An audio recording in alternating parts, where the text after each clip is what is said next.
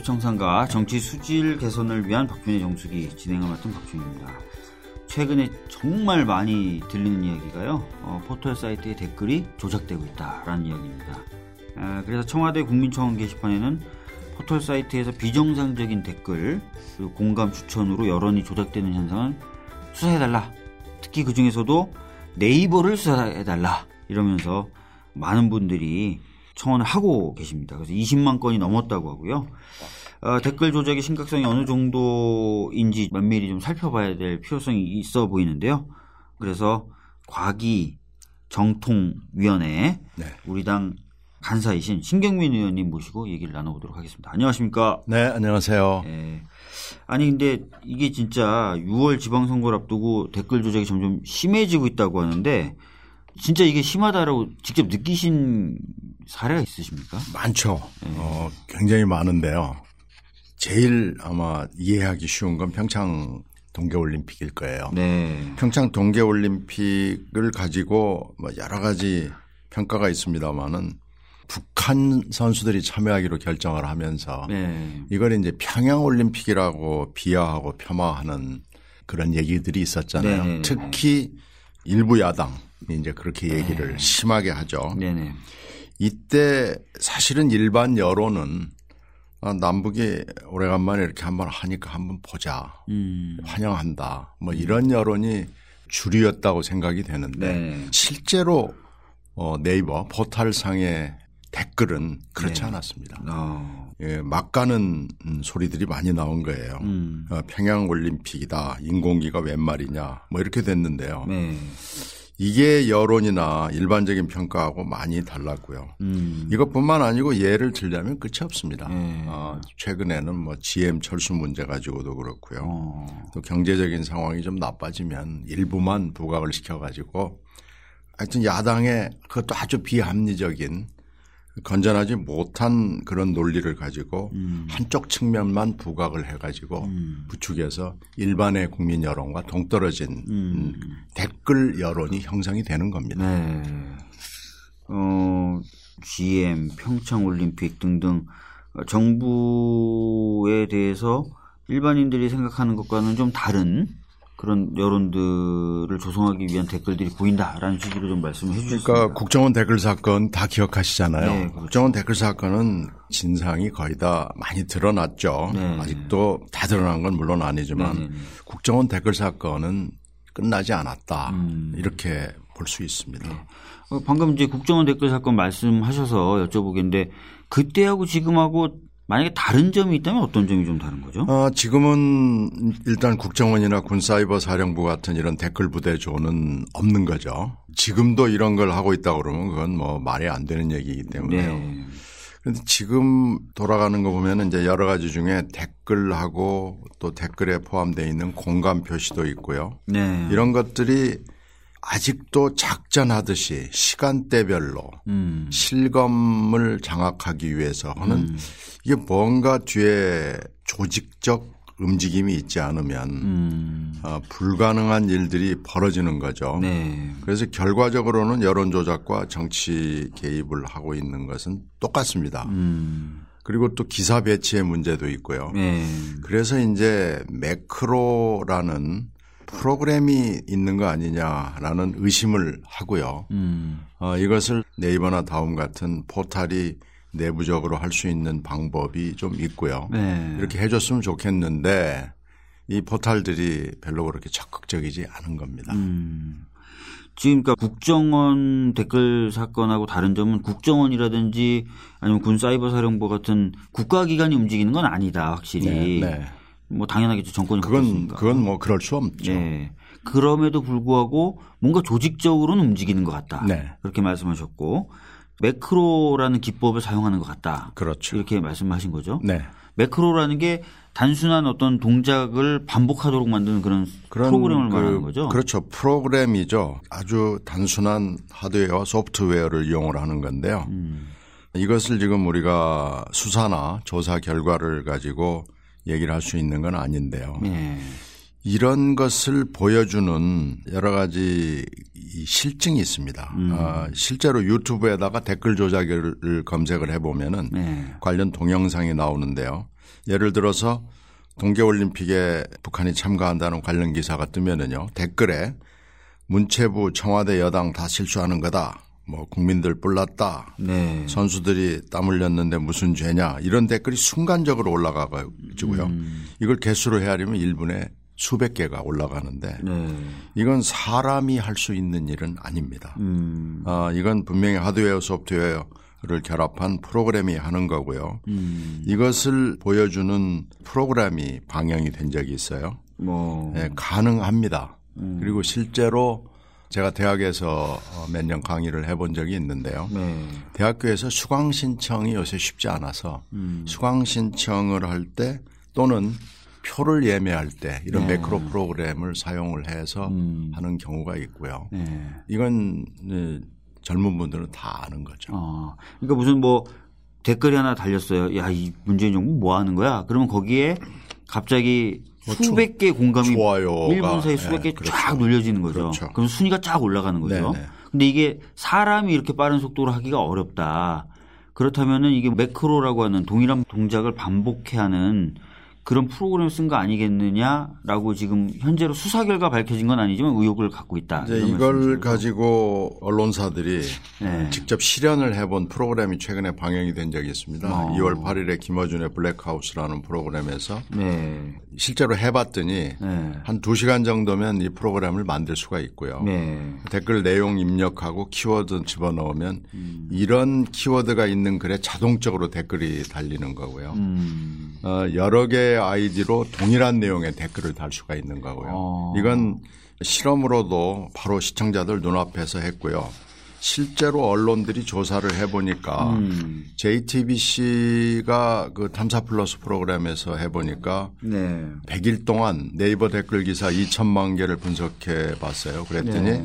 댓글 1770개를 쓴 아이디가 최다 댓글이었고요. 네. 그러니까 매일 20개 가까이를 꾸준히 작성하는 거고요. 음. 또 노컷 뉴스도 보니까 2월 17일에 분석을 해봤더니 한 기사에 약 30개의 똑같은 댓글이 달리는 거고요. 음. 성향에 따라서 찬반이 갈리는 기사에서 동일 명칭으로 시작되는 아이디가 많다 이런 음. 것들이 있습니다. 또 네이버도 자체 조사를 해봤는데 음. 이런 비슷한 성향이 많이 보이고 있습니다. 네.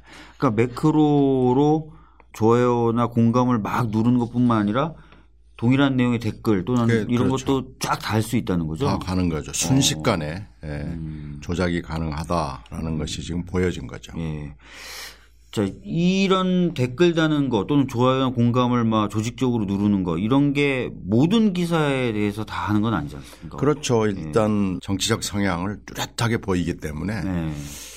증거를 가질 수는 없지만 이건 뭐 분명히 누군가 특정 성향을 가진 사람이 음. 어, 문재인 대통령이나 민주당의 반감을 가진 사람이 하는 조직적인 행위다라고밖에는 해석이 되지 않고요. 음. 이걸 어, 조사나 수사를 통해서 밝혀달라. 그 전에 네. 네이버나 다음이 자체 조사를 통해서 음. 확인을 좀 해달라라는 것이 저희들의 예, 요청 사항입니다. 음. 주로 이제 정부나 더불어민주당의 비판적인 기사 뭐 이런 것들 또는 댓글 내용 자체도 좀 비판적인 그런 댓글들이 주로 달리는 걸 봤을 때는 그런 성향의 사람들이 움직이는 것 같다. 적극적으로 움직이는 것 같다. 그렇게 말씀 좀 하셨죠. 네. 그리고 이제 아까 말씀하셨던 것처럼 좋아요나 뭐 공감을 누르는 것 뿐만 아니라 댓글도 프로그램에 의해서 달 수 있다 이렇게 말씀하셨고요. 그죠?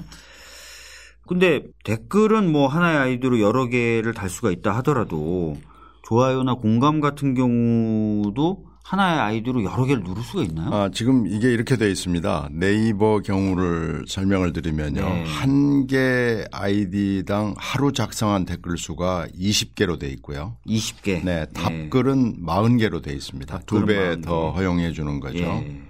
근데 이제 한 사람이 아이디를 가질 수 있는 것은 동일 인물이 세 개까지 가질 세 개. 수가 있으니까 예. 그렇게 계산해 보면 단순 계산해 보면 어, 하루 할 수 있는 게 숫자가 제한이 돼 있는데 댓글은 60개까지겠네요. 그러면 그렇죠. 예. 한 사람이 그렇습니다. 한 사람이. 그런데 프로그램을 보면 유튜브에 나온 걸 보면 네.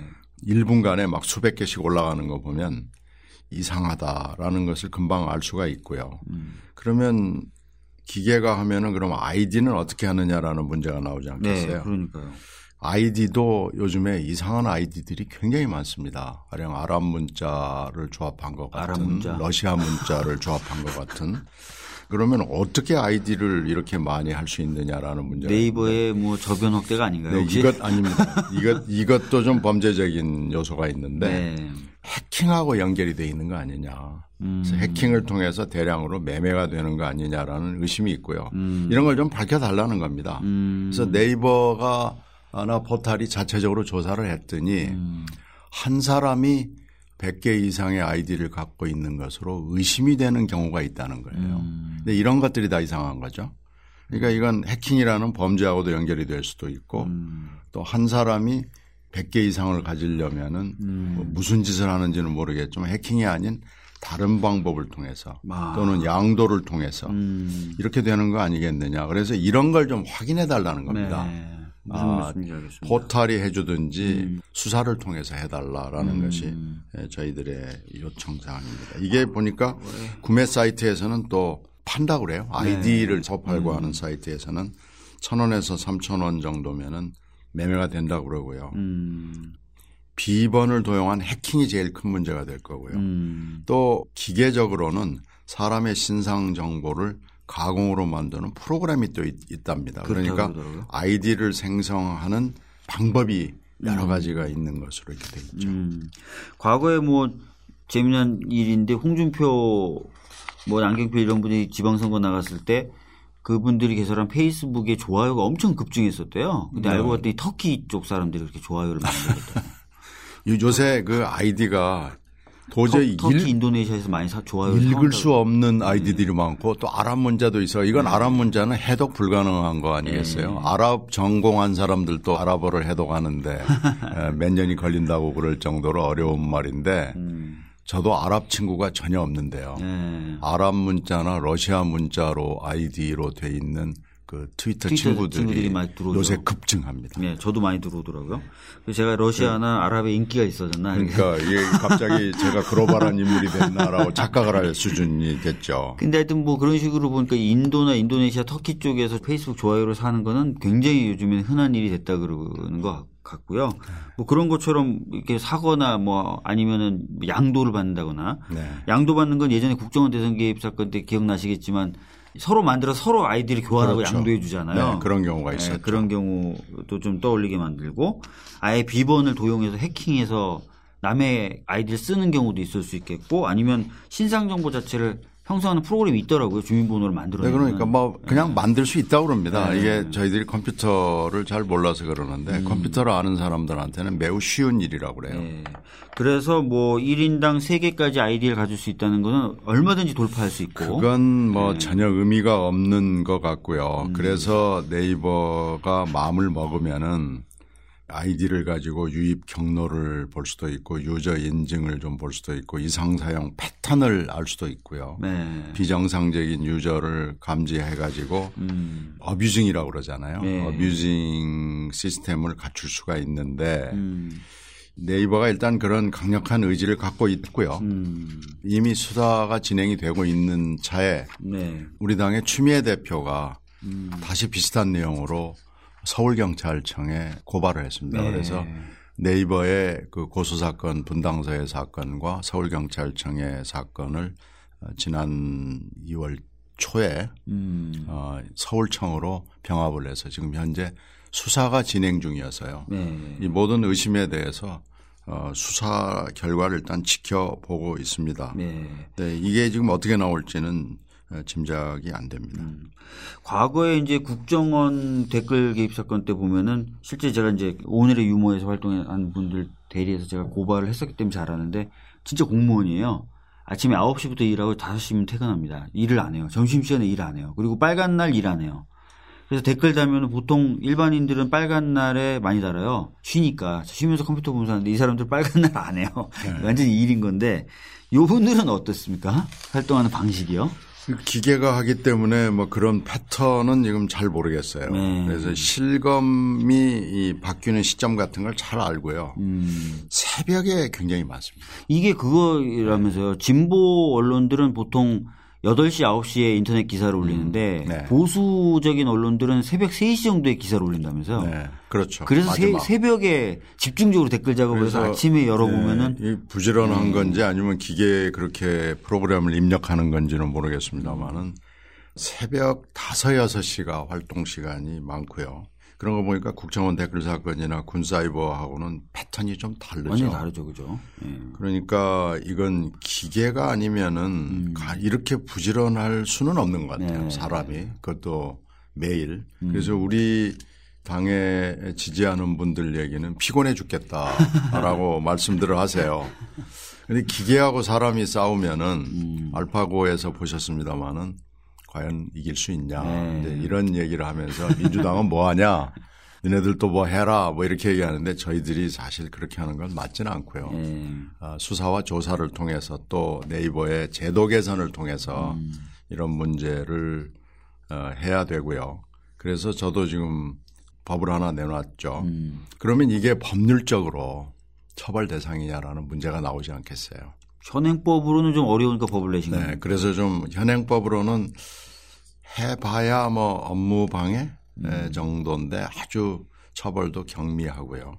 그래서 이제 법을 내서 이런 경우에 기계적 방법을 통해서 하는 것을 처벌할 수 있는 근거 조항을 하나 만들어 놨습니다. 예.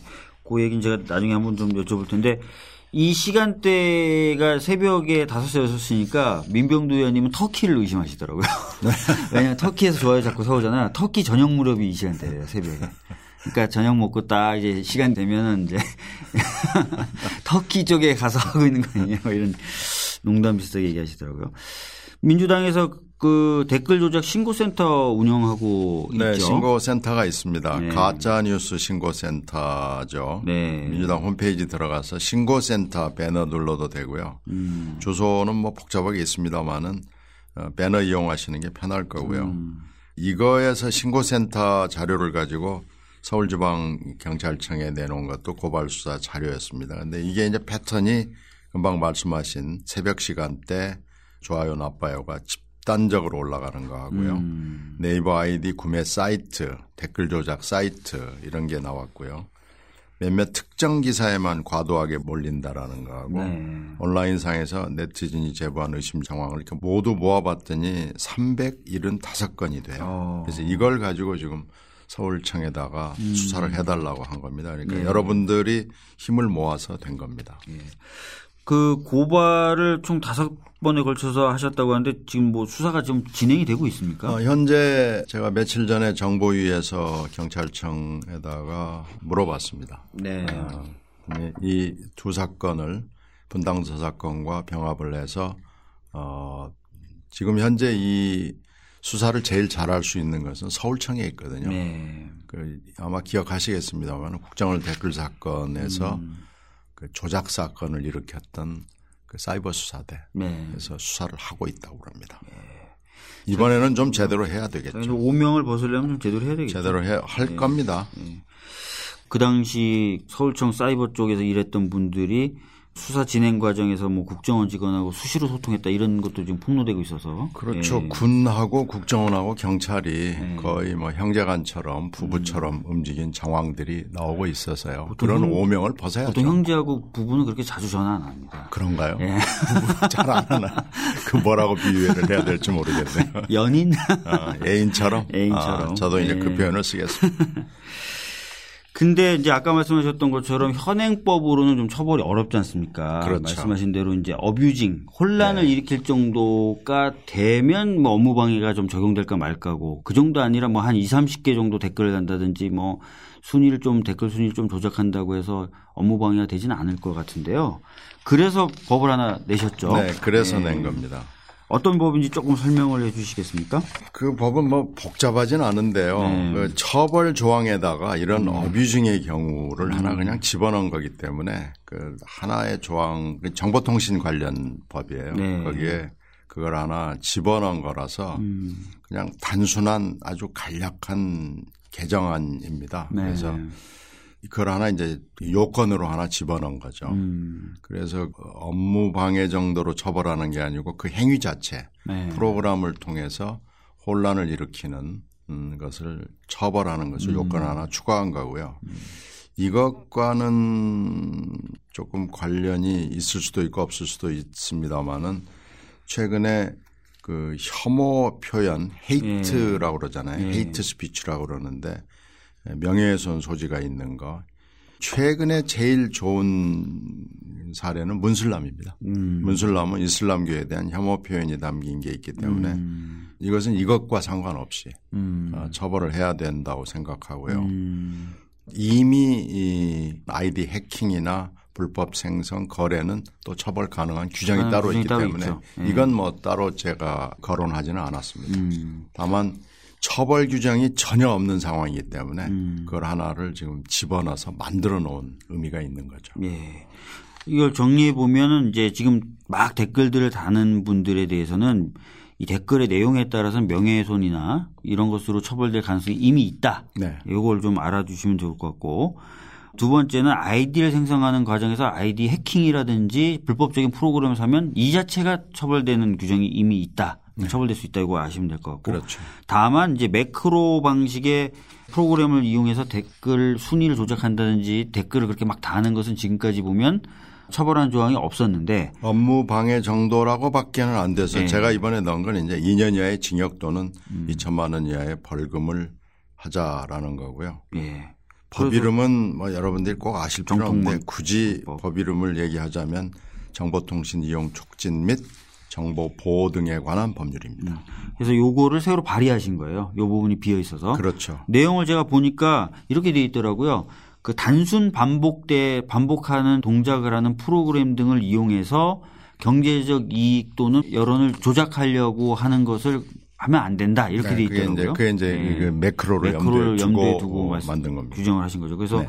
민병두 의원님 같은 경우에는 이 매크로라는 것을 처음으로 법에 도입한 분인 신경민 의원님이시다. 이렇게 나중에 역사의 기억이 될 겁니다. 왜냐하면 지금까지는 매크로라는 것을 규정하기 자체가 복잡하고 어려워서 네. 문제가 있다고 생각했지만 법으로 안 됐던 부분을 이제 신경민 의원님이 처음으로 매크로 기법을 규제하는 법을 이제 만드셨다. 이렇게 보면 될 것 같습니다. 아까도 말씀하셨어요. 다섯 차례 고발도 했고 수사도 진행 뭐 되고 있는 것 같은데 그거 전에 포털 사이트 특히 네이버 같은 데서 자체적으로 좀 조치를 취해주면 되지 않겠느냐라고 네. 말씀하셨어요.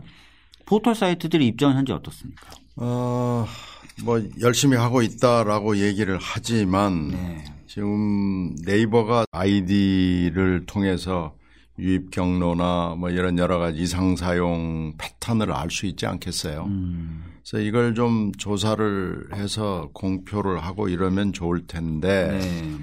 네이버가 말만 열심히 하겠다고 음. 그러고는 사실은 그렇게 열심히 하는 것 같지는 않습니다. 네. 그래서 댓글 배열 알고리즘 가지고도 뭐 말이 있었는데 음, 하여튼 이걸 1대 3으로 하다가 뭐 1대 1로 바꾸면서 더 문제가 좀 복잡해진 경우가 있고요. 네. 그래서 네이버는 무슨 일만 터지면은 외부 인사로 만드는 위원회부터 만들거든요. 네.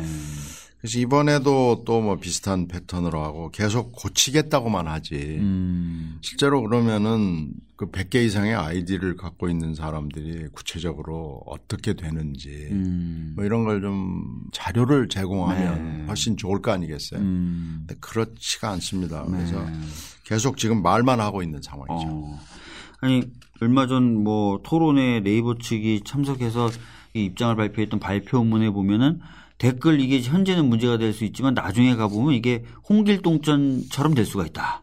뭐 이런 얘기를 해가지고 질타를 많이 받았었다고 하고 그 정도 좀 소극적이라고 하고 방금 말씀하셨던 것처럼 댓글 순위 관련된 알고리즘을 작년 말에 변경한 거지 않습니까? 그렇죠. 근데 그 변경할 무렵에 자유한국당 측 의원들이 집중적으로 네이버를 공격했다고. 음, 그건 뭐 제가 하더라고요. 현장에 있었기 때문에 네. 잘 아는데요. 그 송희경, 박대출 의원이 이제 앞장을 섰죠. 네. 그래서 가중치 비율을 변경해라라고 그래서 변경을 했고요. 음, 최민희 의원 등이 이 알고리즘 변경의 문제점을 지적을 했고요. 네.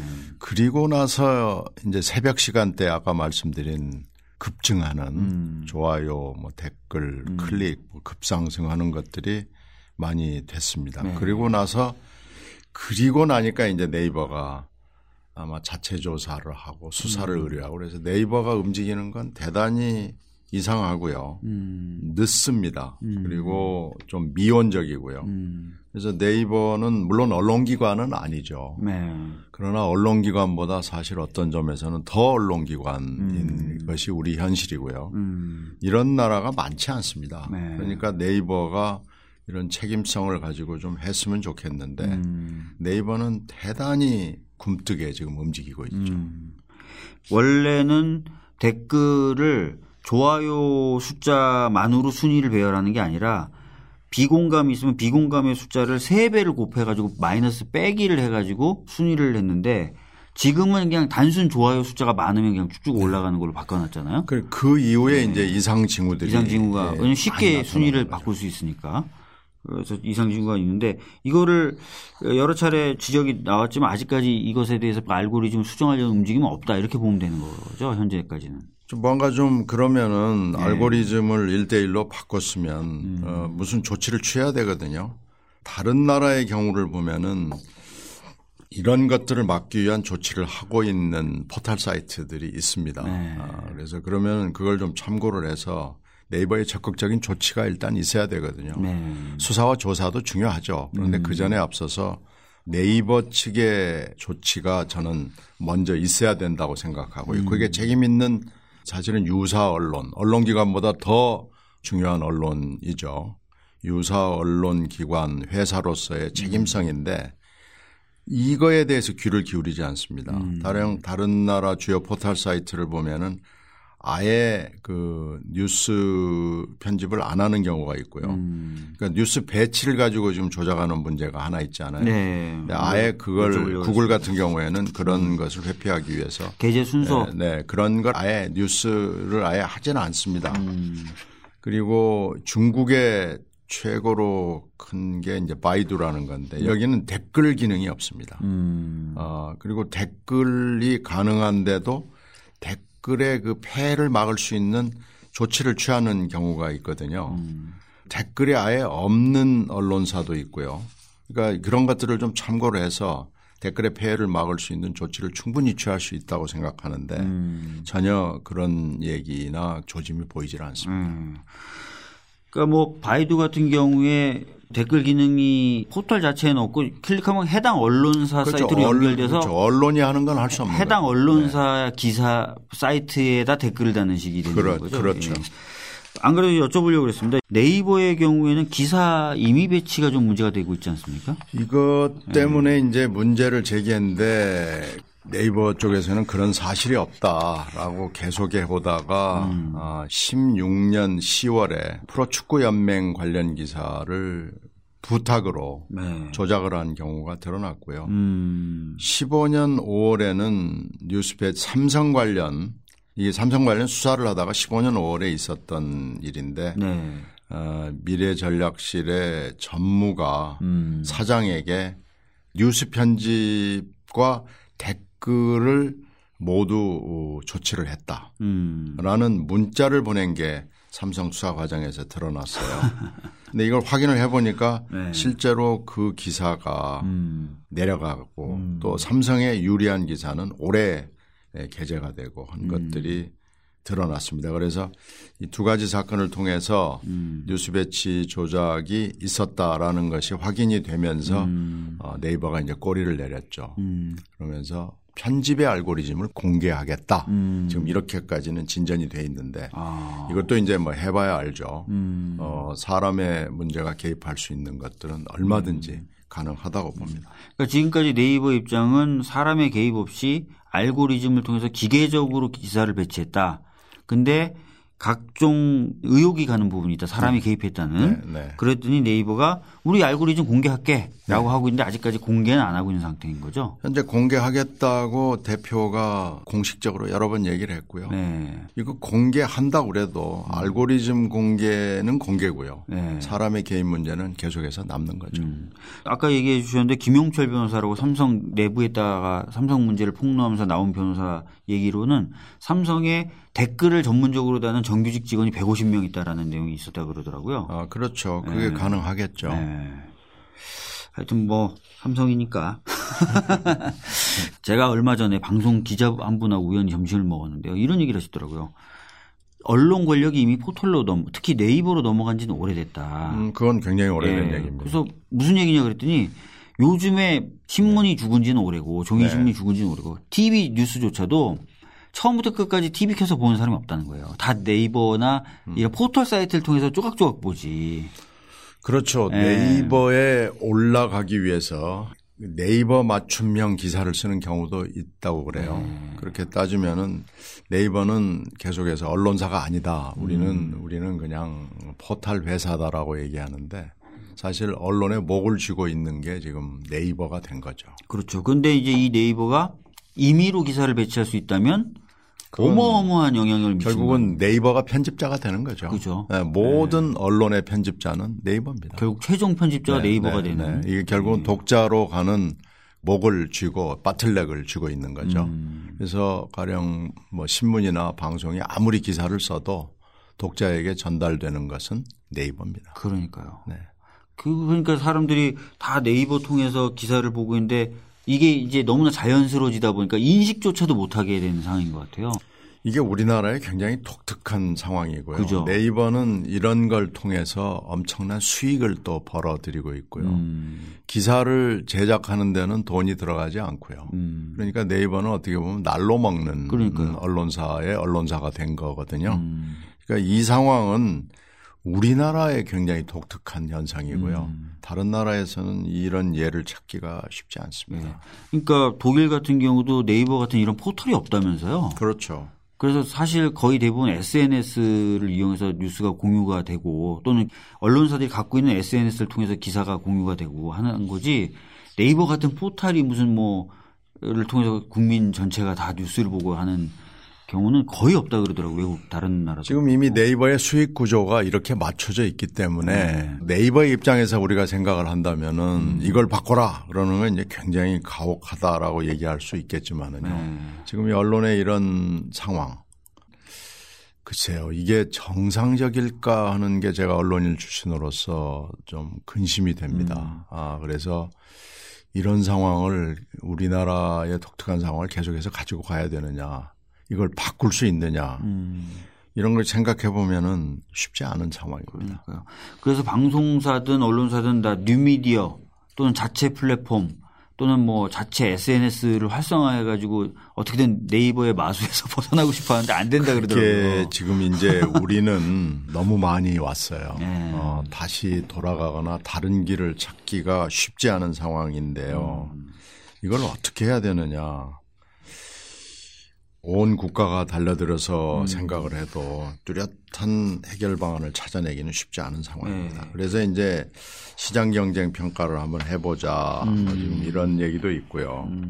자율적으로도 자체적으로도 투명성, 공정성, 안정성 같은 문제를 좀 생각해 봐라. 그래서 음. 이제 뉴스 그 편집 알고리즘 같은 걸 공개해라라고 이제 음. 주장을 하죠. 네. 그러니까 이제 일부는 물론 받아들이겠지만 음, 근본적인 문제는 훨씬 더 어렵고 힘들 겁니다. 네. 그래서 지금 공정거래위원회가 일단 달려든다고 선언을 했죠. 네. 그래서 그것도 좀 지켜봐야 되고요. 음, 쭉 설명드린 수사도 좀 지켜봐야 되고요. 음, 어, 지금 네이버의 문제, 그 궁극적으로는 포털의 문제를 어떻게 하느냐라는 건 우리 국가적인 현안으로 네. 등장했습니다.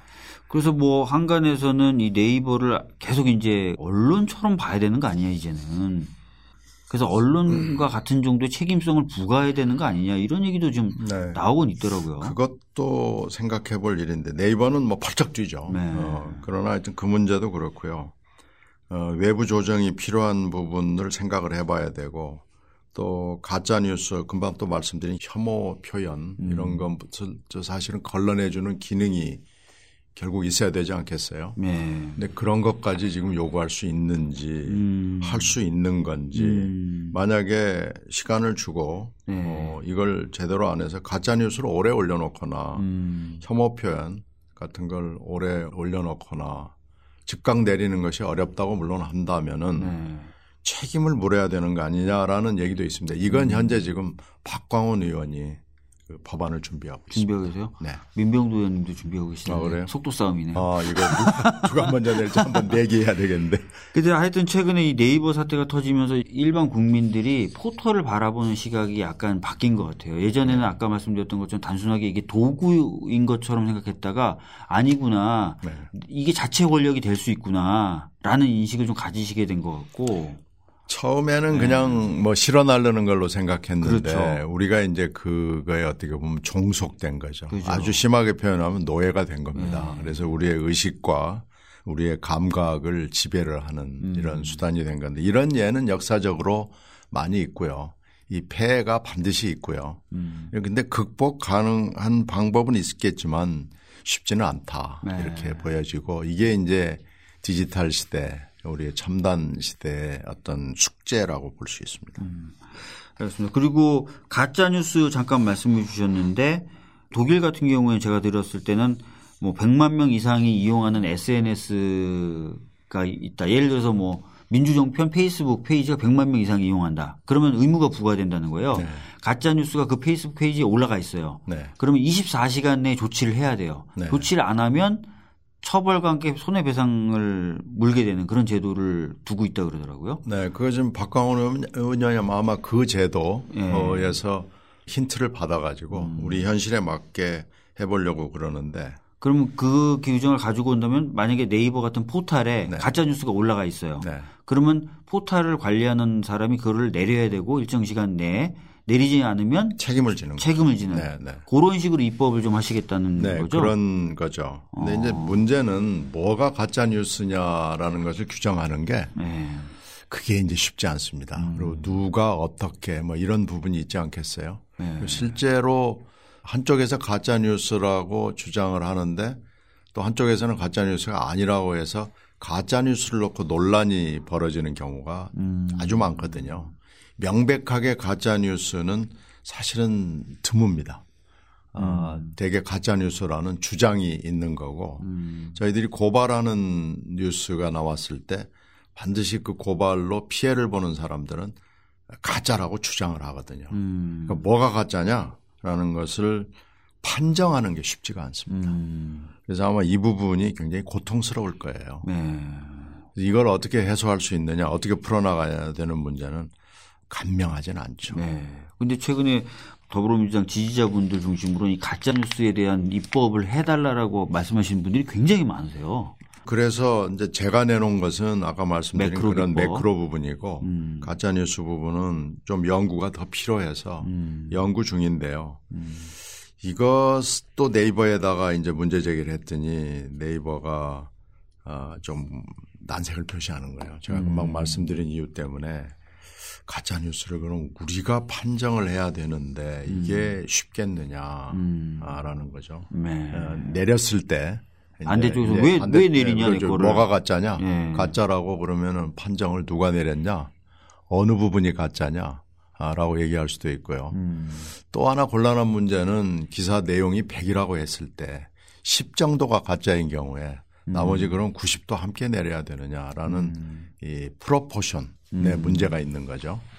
그래서 이 가짜 뉴스 문제는 그렇게 간단하지는 않습니다. 음.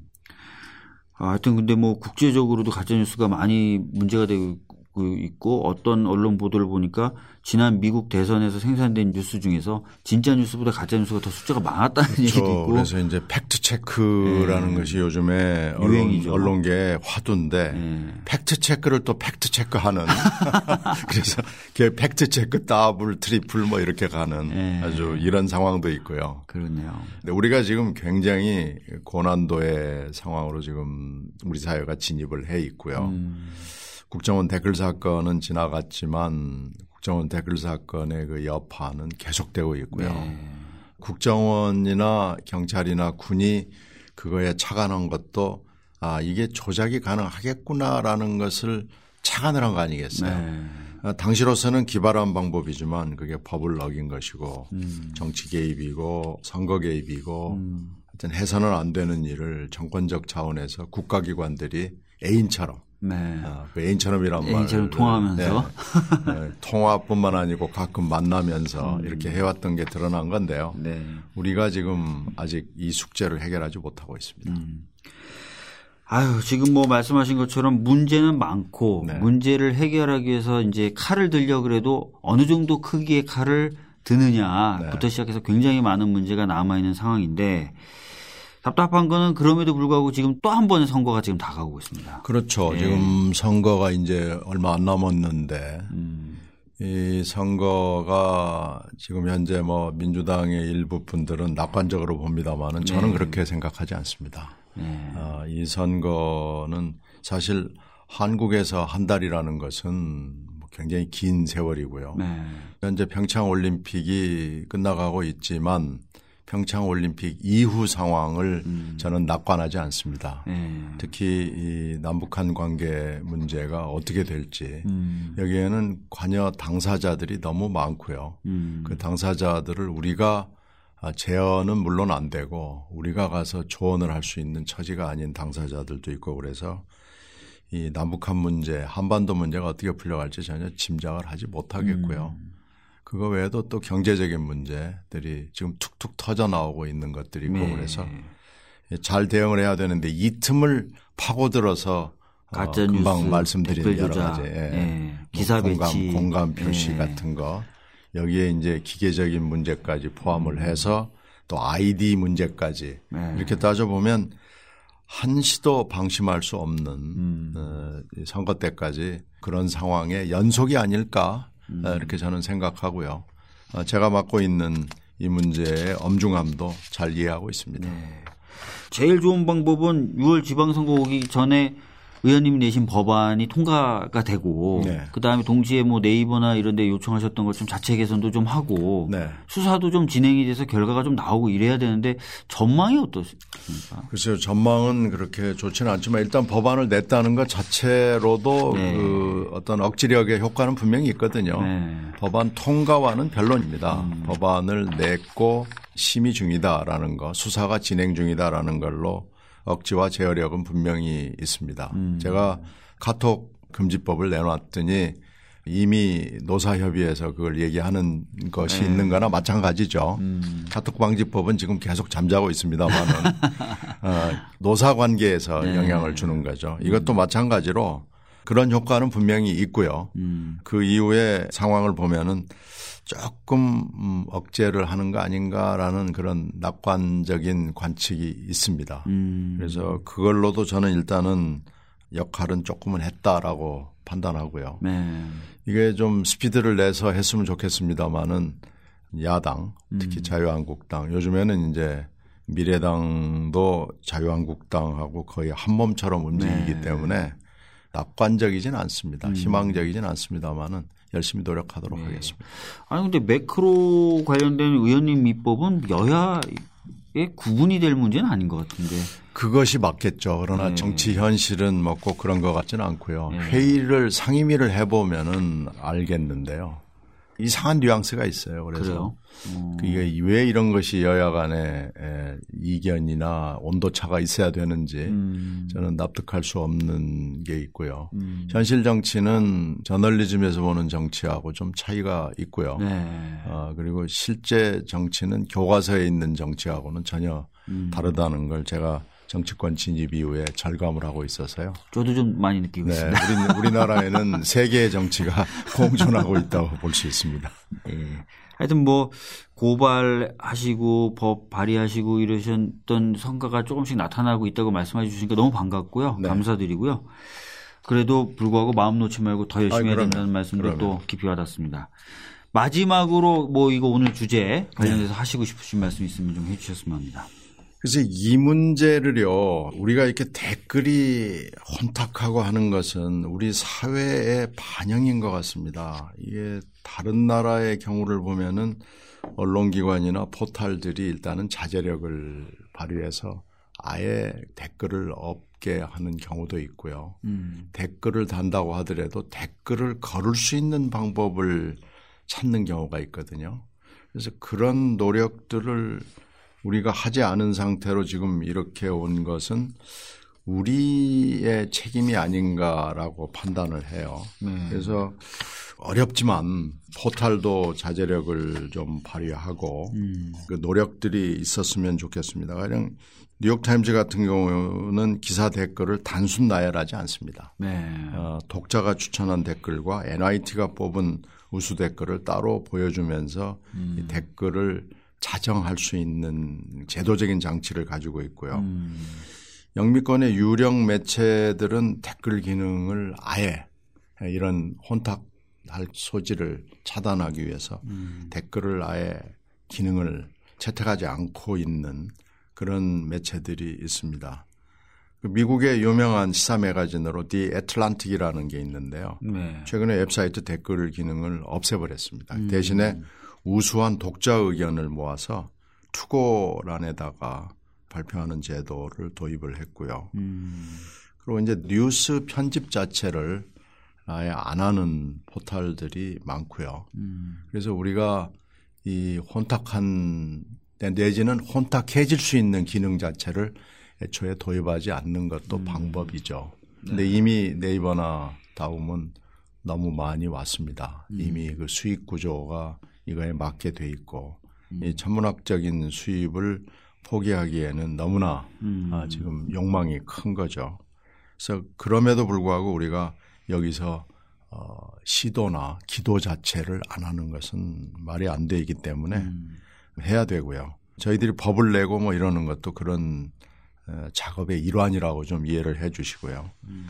물론 표현의 자유는 저희들이 존중합니다. 네. 그러나 이게 도를 지나치면은 정치 개입이고 선거 개입이고 우리 사회를 혼탁하게 만드는 길로 가는 거다. 음. 이걸 좀 막아야 되겠다라는 게 저희들의 절실한 심경입니다. 예. 표현의 자유를 침해하거나 억압하려는 시도 절대 아니다. 어, 현재 상황은 의도적 정치적 개입으로 보여지기 때문에 이런 역작용과 부작용을 줄이려는 노력이다. 네. 예, 그런 말씀 해주셨던 것 같습니다. 아, 정말 오늘 바쁘신 시간에 나와주셔서 대단히 감사합니다. 그리고 아마 이제 의원님이 입법 발의하시고 하신 거를 많은 분들이 환영하는 것 같아요. 네. 꼭 진짜 통과돼서 매크로에 의한 조작은 좀 문제가 있지 않습니까? 표현의 자유라는 측면에서 봤을 때도 좀 문제가 있는 것 같고 그래서 이런 부분들은 꼭 빠른 시간 내에 바로 잡혔으면 좋겠습니다. 박중민의 정수기 오늘 여기까지고요. 다음 주에도 적폐청산 그리고 정치의 수질 개선이 필요한 곳으로 찾아가도록 하겠습니다. 감사합니다. 네, 고맙습니다.